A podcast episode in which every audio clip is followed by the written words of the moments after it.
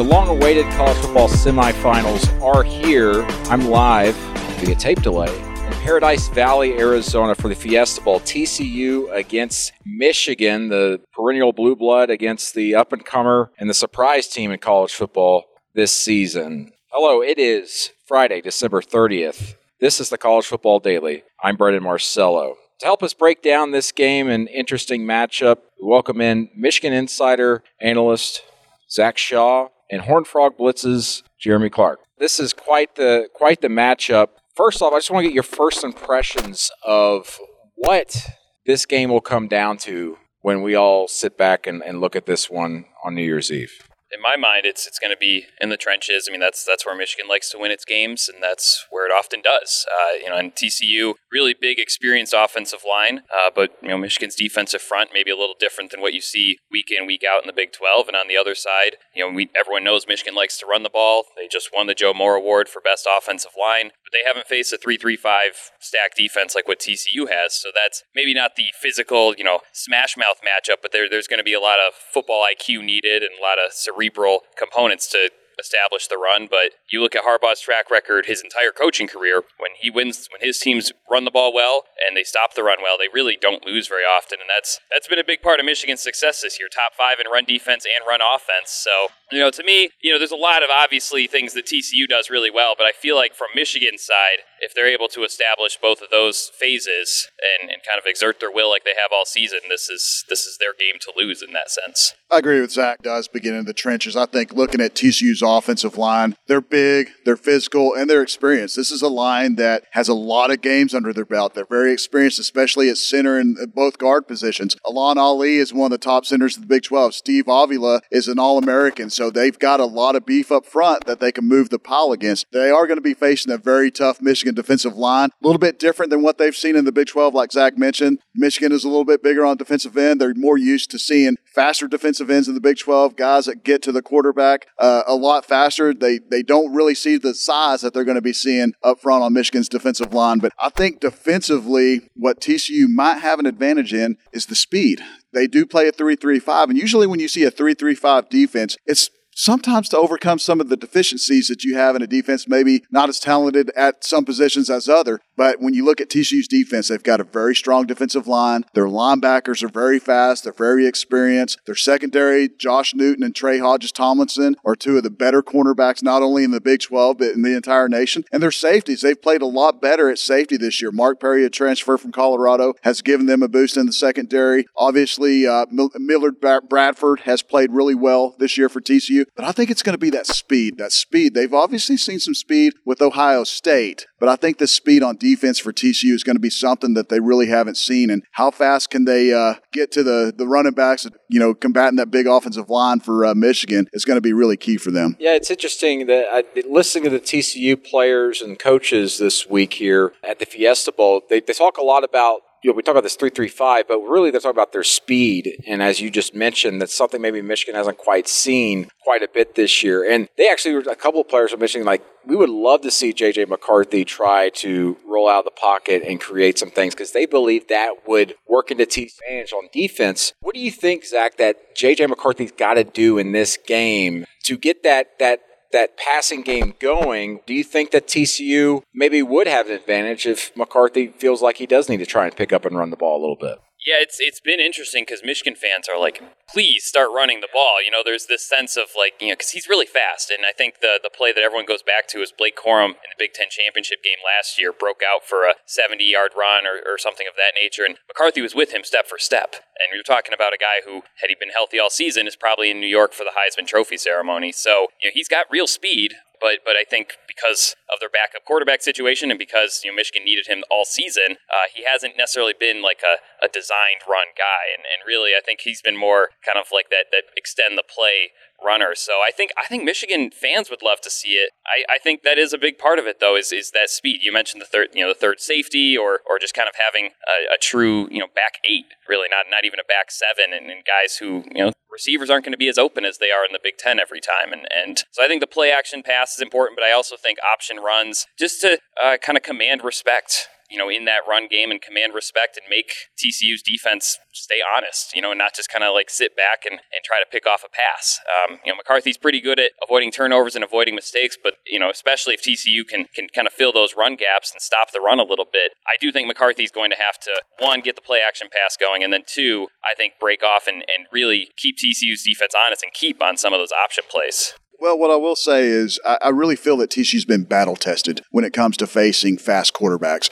People watch the Big 12, every single team in that league has a fast quarterback. What's been beneficial for TCU is sometimes they hurt those quarterbacks and they don't have to see some of them. But I, I think uh, they're obviously aware of JJ's running ability. Um, and it's not really the, the fact that he can go out and get a 30 or 40 yard gain. It's if they get him in the backfield for perhaps a five or six yard loss and he's able to escape and get three or four yards, he could turn a second and 15 into a second and six. So it, it's, it makes a big difference in them getting to the quarterback, but they, they rely a lot on their linebackers. They rely a lot on Jamoi Hodge and Dee Winters to kind of spy the quarterback a little bit. It's not going to be so much a defensive end. I told people in the very beginning of the year, don't expect TCU's defensive ends to lead the team in sacks. And they're not uh, Johnny Hodges, Dee Winters. those guys are the guys in the stat column that lead the sack category. So I expect to see maybe not not so much a spy situation, but maybe more of them being aware of what he can do with his feet. They obviously get to see a guy like that every day in practice when they practice against Max Duggan. So um, they're going to be aware of his running ability. But I, I would think that uh, they they try to keep him in front of the, in front of them this from a 30,000 foot view of the culture and turnaround one of TCU here just in the last calendar year and in Michigan really since the pandemic season. What has led to that. I'm going to start off with Michigan, Michigan because this run they've been on has been a couple years in the making, and I think a lot of people try to pinpoint it to, oh, it's when they beat Ohio State in the game last year, but it was well before that. What was the change? What has been the secret, secret, I guess, sauce to all of this for Michigan the last two seasons? Yeah, this this could be a 10, 10 hour episode if I really like broke it broke it all down. I, I think a lot of it was just kind of getting back to what Jim Harbaugh was always doing best when he was a coach. You know, he really if you love football, you know, his practices will make you a better football player. But I think I think, you know, when he first got to Michigan, I think he was, you know, with the offensive coordinators he hired or with the recruiting he did, he was trying to kind of beat Ohio State at its own game. And what re- Michigan really needs is is the physicality. They need the blue collar mentality. And and they've always had that, but I don't think they always leaned into it as much as they have now. I think you're seeing, you know, that 2019 team that got, you know, blasted by Ohio State. They had like 285 pound defensive tackles, and they were kind of almost pass first, which is just unheard of in Michigan's history and also in Jim Harbaugh's history. So I think you know the 2020 season made it look a lot worse and put the magnifying glass on it. But you and I talked about it in 2020. I mean, he was he was kind of on the hot seat before the season. Not maybe not in the administration, but among fans. And so I think the 2020 season kind of put the magnifying glass on on he had kind of been trying to do too many things, trying to keep up with with the Ohio State and even Penn State at the time, and, and really he got back to kind of the smash mouth football on both sides of the ball. The defensive tackles got bigger. You know, he kind of him and Ben Herbert, though a strength and conditioning coach, kind of schemed to like, all right, we need to be stronger and tougher more than anything else. That needs to be what fans or analysts say first when they talk about our games. And and you know, there's lots of little things. You know, Aidan Hutchinson kind of emotionally leading the team, and, and Blake Corum kind of doing so this year. I mean, there's there's a lot of the cliche stuff, but I think if you're actually looking at what physically changed, I think it really is they just started dominating the trenches week in week out, and and taking pride in that. I mean, the offensive linemen at Michigan are you know they're here you know they're household names among fans. I think there's just a lot of pride in that, and if you look at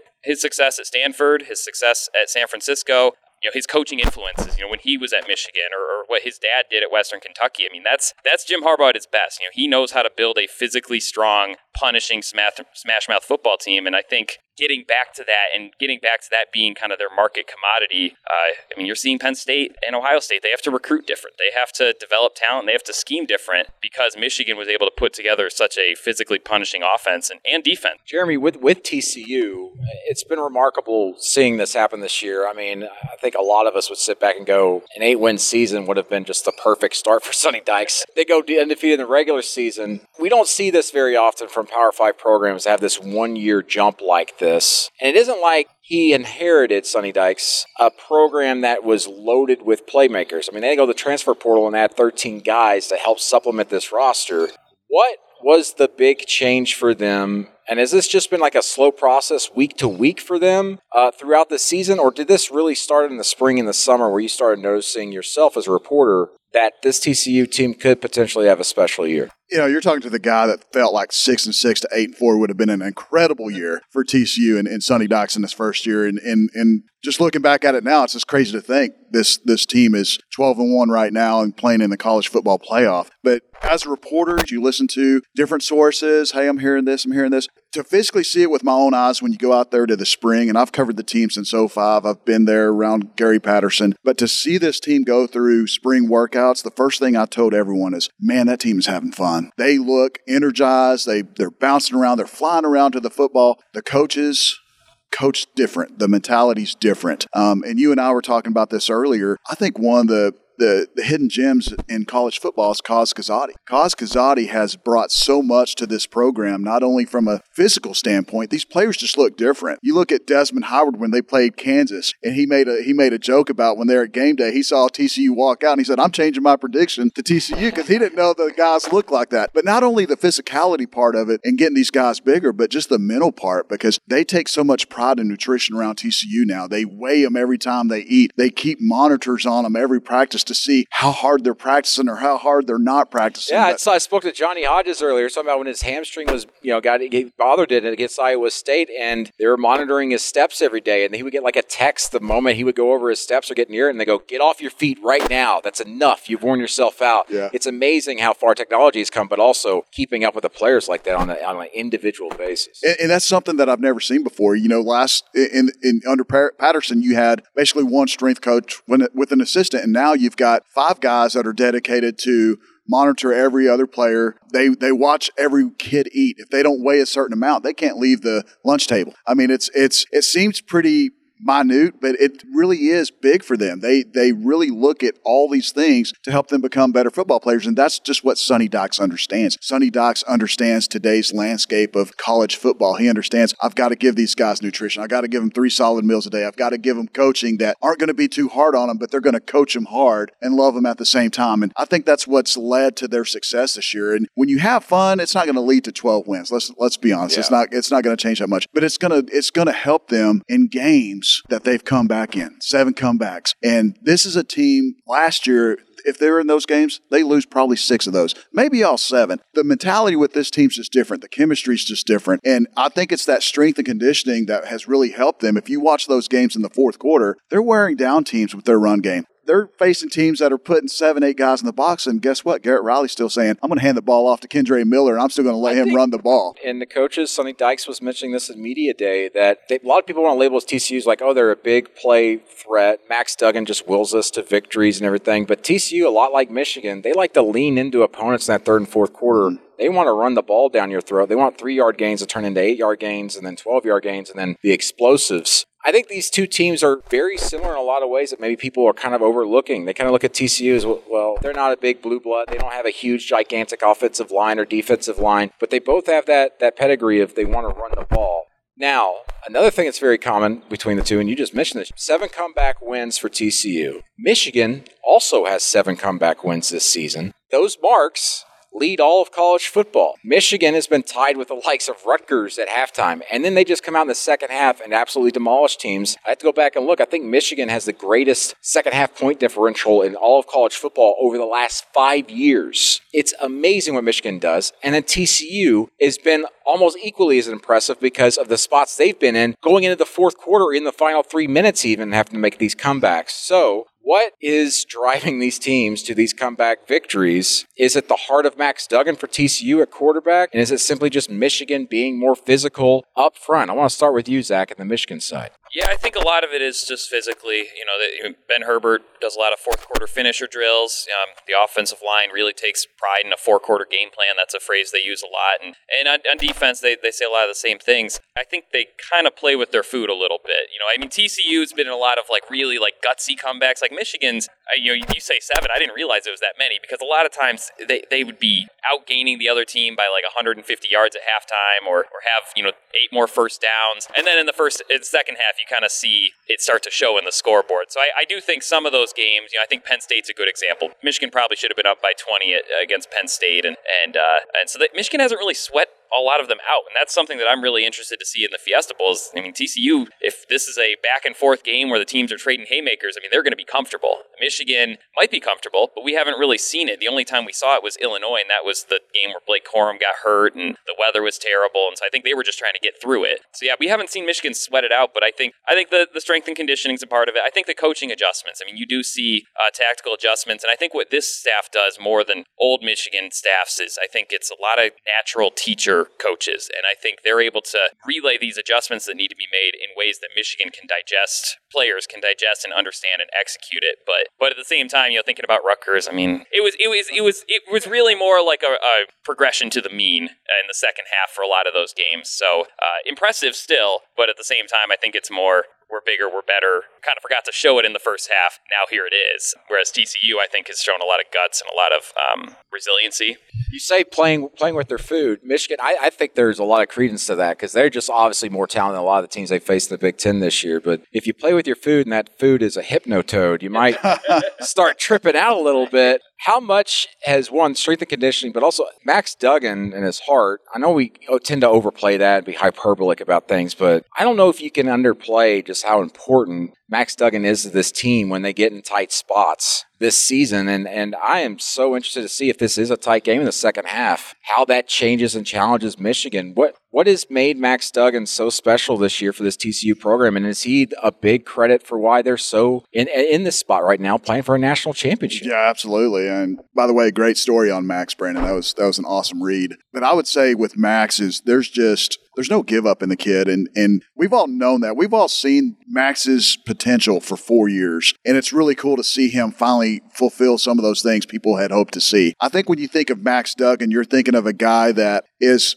falling into the end zone, can't stand up because he's so exhausted because he wants his team to win so much. And every one of those teammates of his know they, they would run through a wall. And it's amazing to think that this guy wasn't even the starter to begin the season. And we saw it in the fall and spring. These were open practices and, and both quarterbacks looked really good. And it's it's funny because I still think if you ask Sonny Dykes today, he would probably say, Well, Mac, but he's just the gamer. And I don't think they really understood what they had Max until he got in the game. But I think even in that great comeback win against Baylor, those last two drives, those were passing concepts they'd been working on since day one of spring camp. These, this was nothing new that they hadn't done before. And I think that's the big part of just simplifying things for Max. But what's great about this year is we see Max over the last four years, we see all these highlights. 95% of them have been run plays. But what I really like about Max this year is his ability to throw the football. And I think that's going to be a big thing in this game is he does not turn the ball over. He's got four interceptions on the year, but if you go back and watch every single one of those games, most of those interceptions are on 50-50 balls. They're, they're jump balls. He's throwing them up, trying to let his receivers make plays. He's gotten better in the pocket. He doesn't run as much. If you look at his rushing stats, he doesn't have as many rushing yards. So his, his development as a passer, I think, is going to be big. But everyone that watches Max, they love those plays. They love the guy that is bleeding from his elbow, blood running down his arm, and on his knees. That is what personifies Max Duggan. I think what he is is what TCU is this year. I, I find this Fiesta Bowl the most fascinating of the semifinals. That's why I'm here and why I begged the bosses to let me come here. I, I, can't wait to see this one on New Year's Eve. Zach Shaw, Jeremy Clark, thanks so much for joining us here on the College Football Daily here in Paradise Valley, Arizona. We'll make our way to Glendale for this big game on New Year's Eve in the afternoon, actually. For Lance Glenn, our producer, I'm Brandon Marcello. This has been the College Football Daily.